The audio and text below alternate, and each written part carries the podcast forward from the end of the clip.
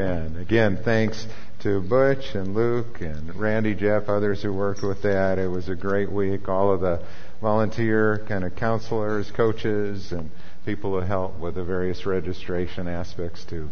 Great job. All right. Would you take your Bibles and turn to Matthew chapter 23? We're continuing in our study of the Gospel of Matthew.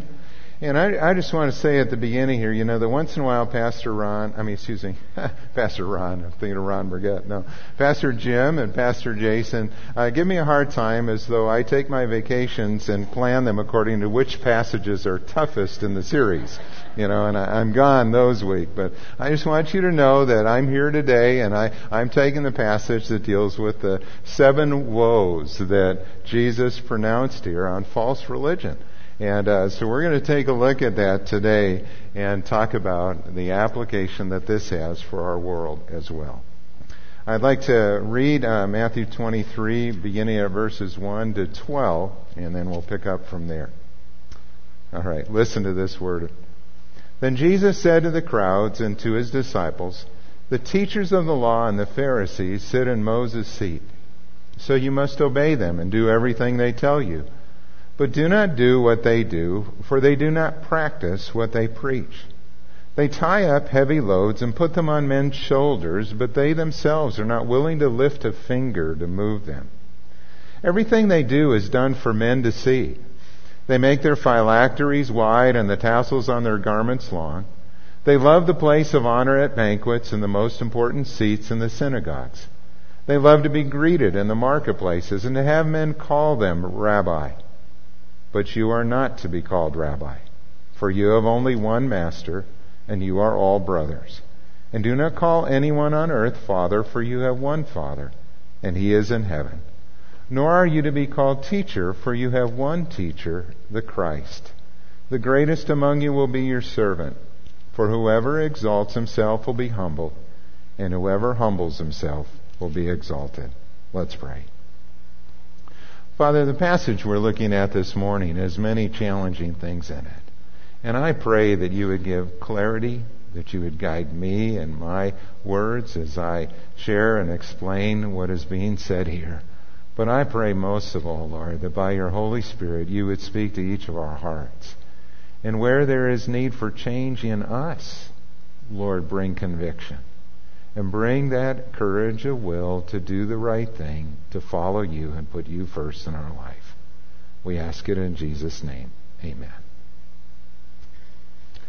Two weeks ago, Barbara Walters hosted a special on TV that was called Where is Heaven and How Do We Get There? Now, that's a great question. Where is heaven and how do we get there? I mean, we've had a summer ABF series that's been looking at that topic, uh, you know, using the material that Randy Alcorn has put together. Well, unfortunately, this television series, as you would expect, wasn't quite so clear on the answers. She traveled the world talking to leaders of various religions Buddhism, Islam, Judaism, Mormonism, and Christians from different denominations and backgrounds.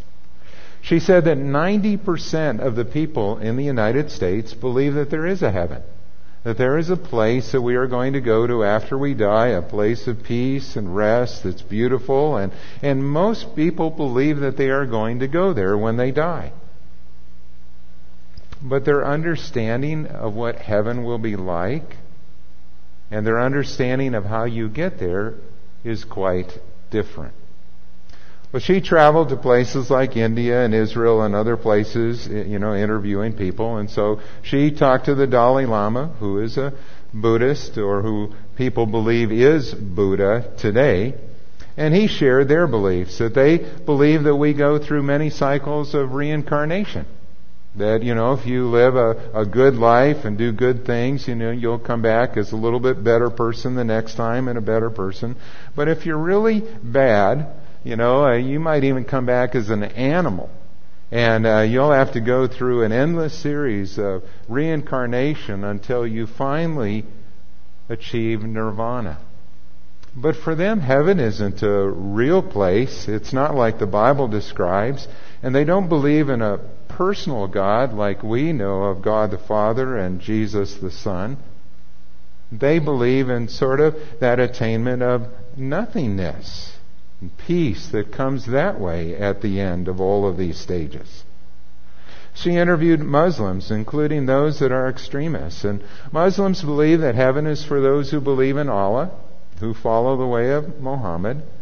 Uh, they even believe that their martyrs and even suicide bombers will receive special treatment in heaven, and they'll be waited upon by 70 virgins in kind of uh, the delights of men in that particular location. Mormons, it was interesting to hear some of their answers as they shared. Mormons believe that there are different levels to heaven, and they believe that in the end they will become gods, that Jesus was once like us as a man, and we will become like him as a God. And at some point in the future, we would, uh, if we believed what the Mormons believed and followed all that they taught, that we would have our own planet someday and populate it with spirit beings as well. They believe that there are these different levels of heaven, though, depending upon how you live and what you believe in this life. And Jews and Christians believe that heaven is a real place, that there is a place that God has prepared for us. Now, we differ on the way that you get there. Um, in that Christians, we believe that Jesus Christ is the way, He is the door. But both Jews and Christians believe that there is a coming judgment when we will stand before God to give an account for our life, the way that we have lived, and we will be recorded, rewarded, or punished accordingly. And then, of course, on this series, they had to interview the secularists and atheists who believe that there is no heaven, no hell, that it's all sort of a mental phenomena in our brain, and that there really isn't anything after we die. We die, and that's it. That's the end of everything. So who's right? And how do we know? You know, the danger of a series like that or a show like that is it tends to portray heaven as though it's like the top of a mountain and there are many different ways to get there. And that it doesn't really matter what path you're on, you know, we're all headed toward the same place. But Jesus would disagree with that.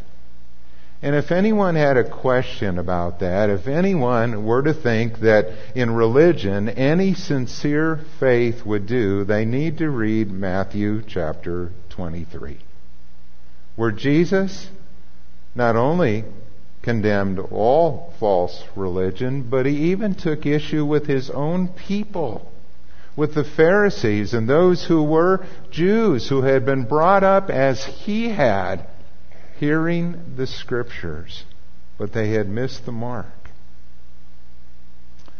The reason that we believe in the heaven that we do is because of what Jesus taught. Jesus never suggested for a moment that any faith would do. He taught that there is only one way to heaven and that that way is through Him.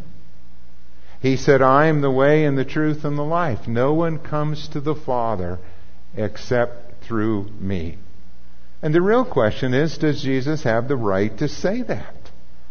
Well, that's what the Gospels were all about. That's why the Gospels were written, so that we might hear what Jesus taught, we might look at his life and examine that and come to the conclusion that Jesus is Lord and God.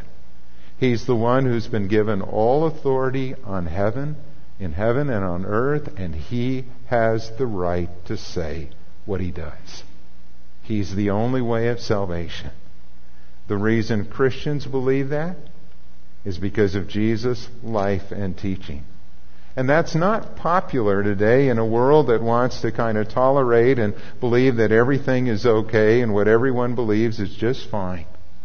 But it is that belief that Jesus is the only way of salvation that fuels our passion to share the gospel with every person on this earth. It's what fuels our ministry. It's what drives our missions to bring the good news of the gospel to those who have never heard it before. Now, the passage we're going to look at today is a longer one, so I'm not sure if we're going to get through all of it. What I'd like to do, just to let you know where we're headed, is first of all, we're going to look at the three dangers that Jesus spoke about at the beginning, three dangers that can keep people from heaven. And then at the end, we're going to look at the seven woes that Jesus pronounced, not only on the Pharisees, but on all false religion. All right, let's start at the beginning then. The first danger that Jesus spoke of was the danger of hypocrisy, and we see that in verses 1 to 3. And he talked about the Pharisees, and he said the teachers of the law and the Pharisees sit in Moses' seat. For a long time, scholars thought that the phrase Moses' seat was just a figure of speech. But actually, archaeologists have confirmed that Moses' seat was a real place. It was the seat that was at the front of the synagogue where the authoritative teacher in that synagogue would sit. It was like a bench at the front of a church, if you will. And that's where this expert in the law would sit and he would teach from the Torah, the first five books of the Old Testament.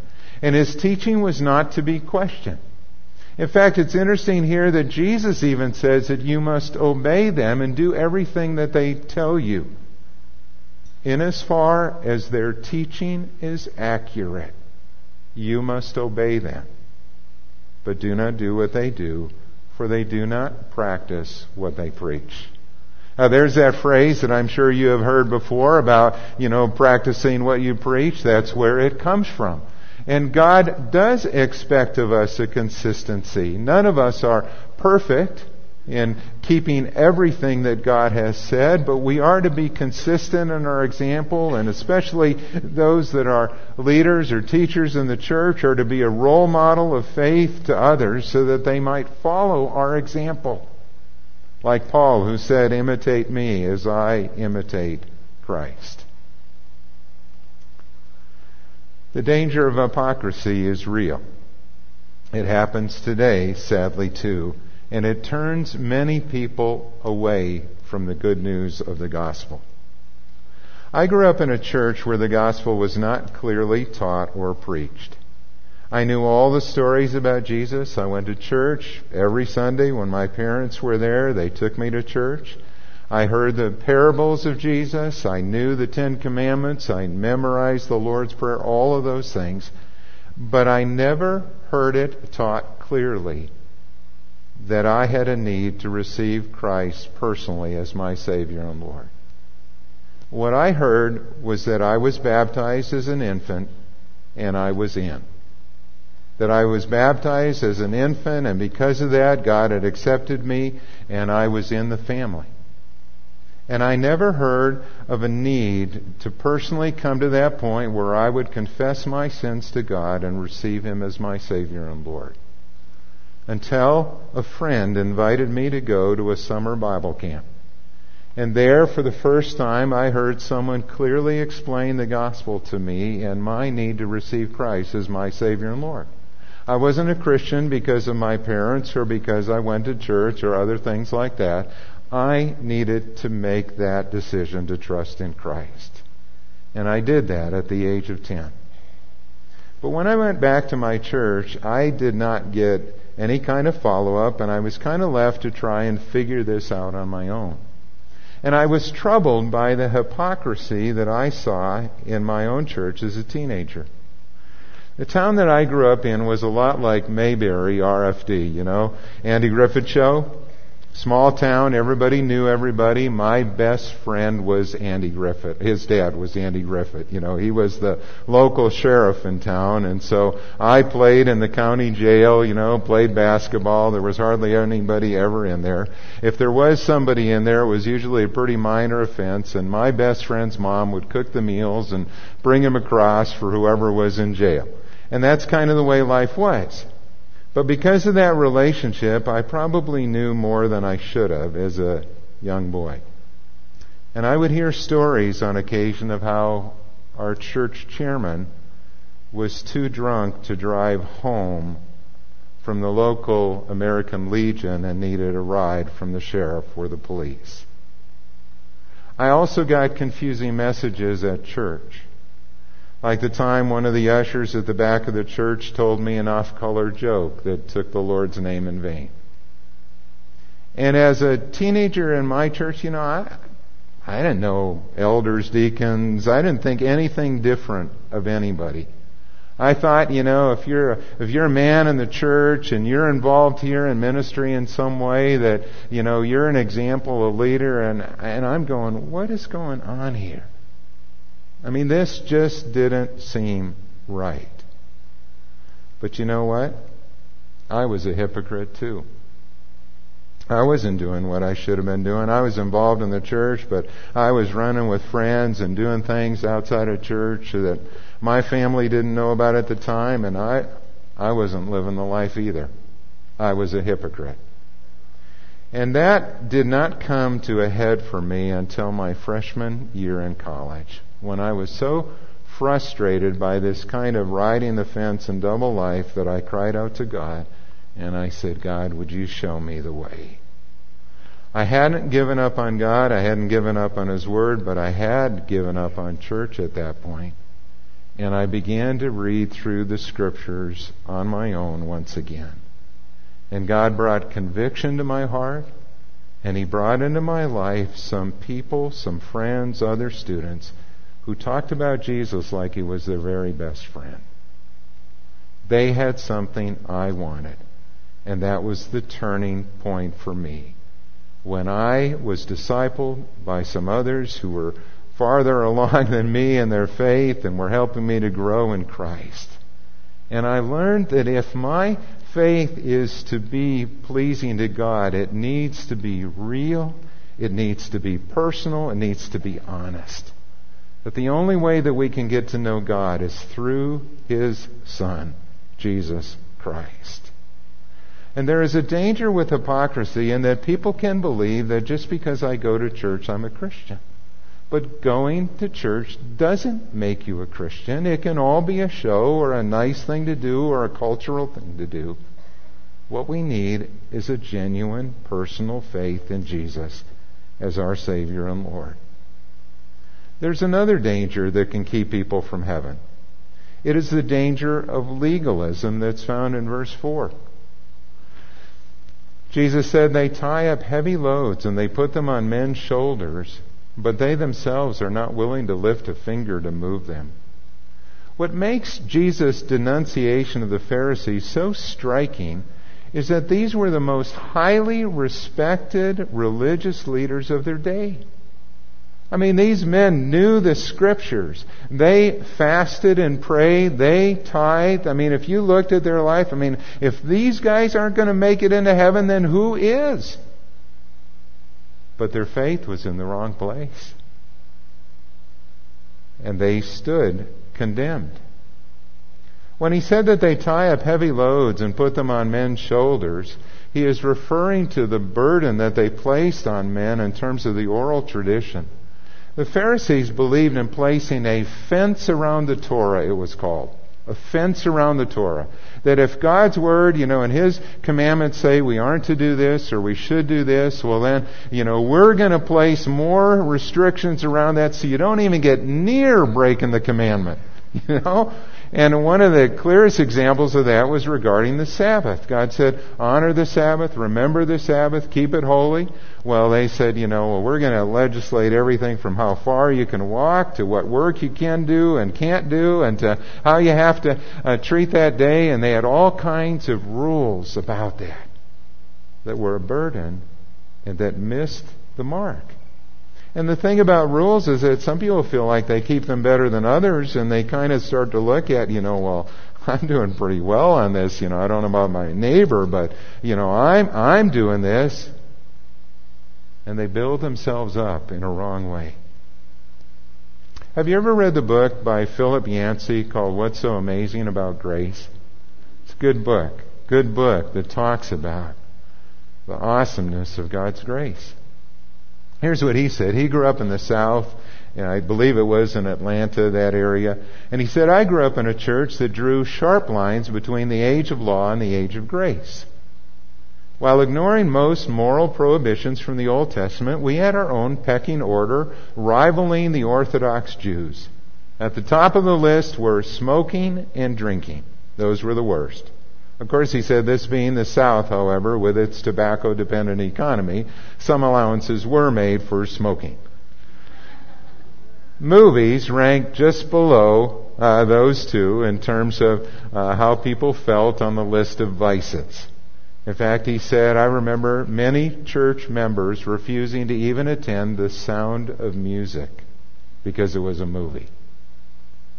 Rock music, then in its infancy, was likewise regarded as an abomination, quite possibly demonic in origin. Other proscriptions were things like wearing makeup and jewelry. That was no. You shouldn't do that. Reading the Sunday paper. Playing or watching sports on Sunday. Mixed swimming. Skirt length for girls. Hair length for boys. And whether you heeded them or not, that determined your spirituality. Your level of spirituality was based upon how closely you follow those rules. And I grew up with this strong impression, he said, that a person became spiritual by attending to these gray area rules. And for the life of me, I could not figure out much difference between the dispensations of law and grace. Anyone grow up in a setting like that where you feel like there was a list of do's and don'ts and that's the way that you make yourselves right with God? You know, what's sad is throughout the history of the church, there have been times like that. There have been ascetics who have believed that, you know, in this life we should not delight in anything. There was a French ascetic who said he believed we should never smell a flower, never drink when parched with thirst, Never drive away a fly, never show disgust before a repugnant object, never complain of anything that had to do with personal comfort, never sit down, never lean upon his elbows when he was kneeling. St. Bernard in Switzerland covered his eyes to avoid the beauty of the Swiss lakes. Just, I, I don't want to look at those lakes. They're too beautiful. They might become an idol to me. And they lived that way, thinking that somehow by this kind of severe asceticism it was pleasing to God. And yet the scripture says in 1 Timothy 4 4 that everything God created is good and nothing's to be rejected if it is received with gratitude and thanksgiving. God is a good God and He made this beautiful world for us to enjoy and He doesn't want us to go through life covering our eyes and what happens when people fall into this kind of legalism, you know, they take great pride in that and keeping all of these rules and regulations and they miss the most important matters of God's Word. Our relationship with Him, to love God with all our heart, soul, mind, and strength, and to love our neighbor as ourselves. Do those things, and you will keep the intent of the law. Thirdly, the danger of pride. That's where these things lead, and we see it in verses 5 to 12. And it really is summed up best right there in verse 5 when Jesus says that everything they do is done for men to see. It is possible to do the right things, but for the wrong reasons. You know, it's good to go to church. It's a good thing to go to church and to be with our brothers and sisters in Christ and to worship God and to fellowship together and to hear from God's Word. But sadly, some people can do that for the wrong reason and they can just go to church as though they're punching in a time card and, you know, I should do this because I want to be a good person or I want others to think well of me. That's not why we're here. We are here because we love God. And because, you know, once a week, it's really good for me to align my life with the compass of God's Word. And to say, God, am I walking with you as I should? Is there anything in my life that is hurtful? Is there anything I need to confess to you today? Jesus, I love you. And I want to follow you fully. And we come and we, when we come with that kind of heart attitude that says, God, here I am, use me and we come to join in the celebration, He is pleased and He honors that. If it's all for show, it's a fraud. And Jesus went on in these verses and He said, you know, they make their phylacteries wide and their tassels on their garments long. A phylactery was a, a small leather box that was worn on the forehead or on the arm in which they would place scriptures. And it was a, a good thing, you might say, in the sense that it was to remind them that they were to follow God's Word. And so they'd have these little leather boxes on their forehead. You've probably seen pictures of that.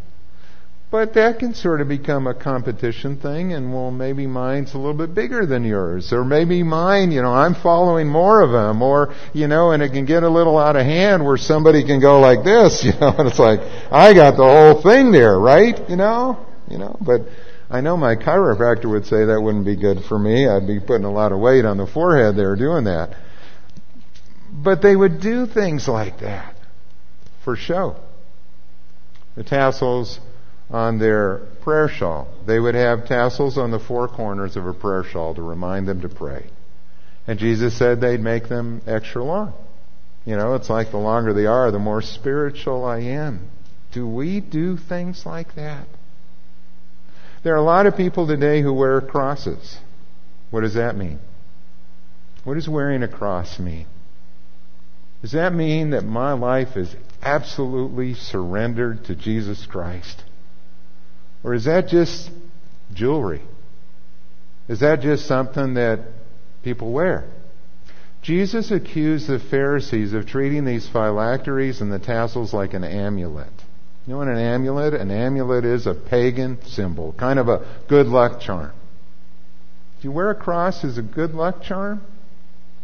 Or does it really mean Jesus is my Lord and my life is fully surrendered to Him?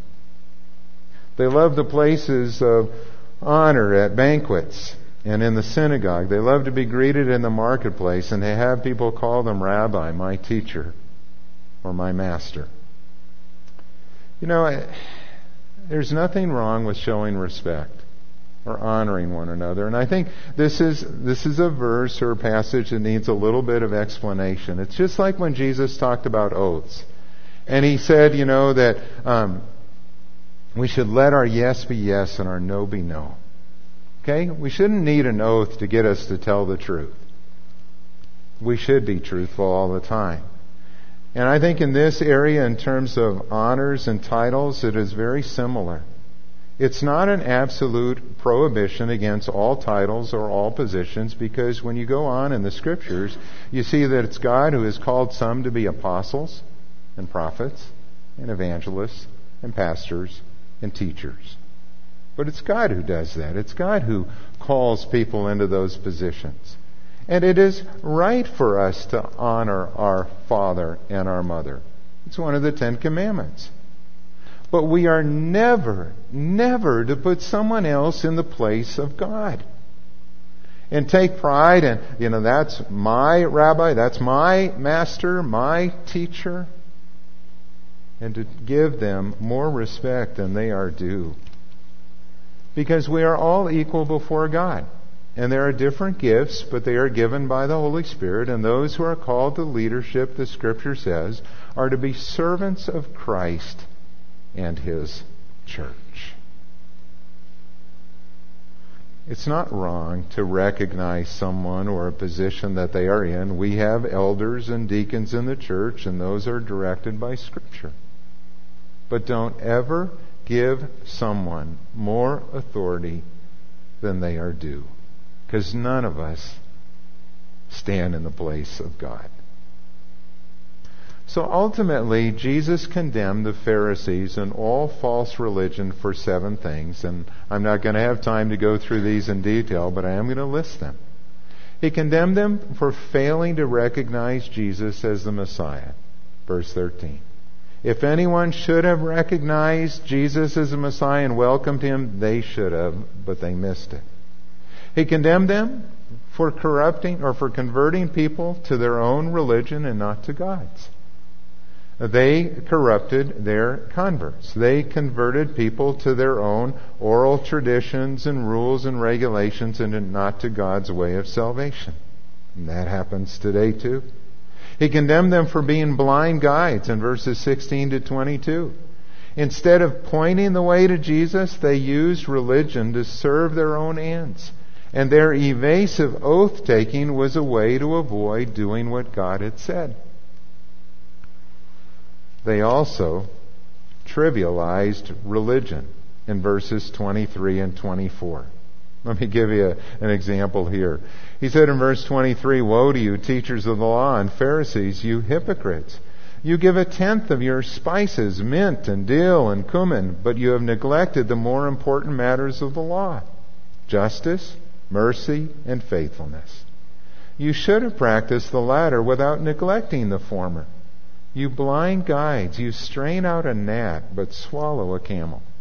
It'd be like this. Like in the summer, my wife and I enjoy iced tea or lemonade or things like that, and, and uh, Gail grows some mint on the deck in our backyard. Well, you know, it'd be like me saying to Gail, Gail, you know, when you pick that sprig of mint leaves, you know, were there 10 leaves on there? Okay, well, we got to make sure we tear off one leaf and put that into the offering today, you know, so that we, we tie that mint leaf sprig, okay? And they would, they would do things like that and miss the more important things of loving your neighbor, being kind, of justice, of faithfulness, of mercy, of forgiveness. They got things all turned around. And what Jesus is saying here is that, you know, tithing is a good thing. They should have tithe. It's not that we should neglect that. We should give to the Lord a portion of what He has given to us. But don't do it at the expense of neglecting the greater things that are in the law of justice and mercy and faithfulness. He condemned them for greed and self indulgence. He used the word picture that they cleaned the outside of the cup and not the inside. Isn't that a disgusting picture? They worried about everything on the outside for show, but the inside, you wouldn't even want to drink out of it. He condemned them for hypocrisy and wickedness in verses 27 and 28. He called them whitewashed tombs. This is during the week that will lead up to the cross. It's Passover is coming, and in their tradition, what they would do is prior to Passover week, they'd send people out to mark all the tombs with white so that no one would accidentally touch them and become unclean and unable to participate in Passover. And those who were uh, more conscientious about it or desired their tombs to look better would paint them completely. Whitewashed tombs. Look good on the outside, but inside they were wretched and decaying. And finally, he condemned them for murdering God's prophets, past, present, and future. From Abel to Zechariah, they were guilty of doing what their forefathers had done. And in Jesus' words, he predicted what was going to happen in the future when they would put to death his prophets and apostles. But even more than that, they would crucify God's very own Son, Jesus. And then finally, listen to his words in verse 37. O Jerusalem, Jerusalem, you who kill the prophets and stone those sent to you, how often I have longed to gather your children together as a hen gathers her chicks under her wings, but you were not willing. Look, your house is left to you desolate, for I tell you, you will not see me again until you say, Blessed is he who comes in the name of the Lord. It was a judgment spoken with tears. You see, Jesus' warning is for all of us. Hypocrisy, legalism, pride, can keep us from heaven if we don't have a genuine relationship with Him. And our need more than anything else is to repent of our sin and to turn to Christ for salvation. And any religion, denomination, or church that denies that Jesus Christ is Lord and that He is the only way of salvation is a false religion. For as the scriptures say, salvation is found in no one else for there is no other name under heaven given to men by which we must be saved. Let's pray. Jesus, you stand alone. There is no one like you. And we believe these things because of your life and your testimony and what you have said. And Father, I pray that if there's anyone here today who's uncertain about their relationship with you, that today would be the day that they say, Jesus, would you forgive me and come into my life and be my Savior and Lord. Father, help us to stand for truth in an age that is really waffling. Help us to be faithful in bringing the good news to those who have never heard it before. And would you use us as a church to be a light in this community? And use us in the individuals in our neighborhood and places where we work and go to school to help others to come to know you too. In Jesus' name, amen.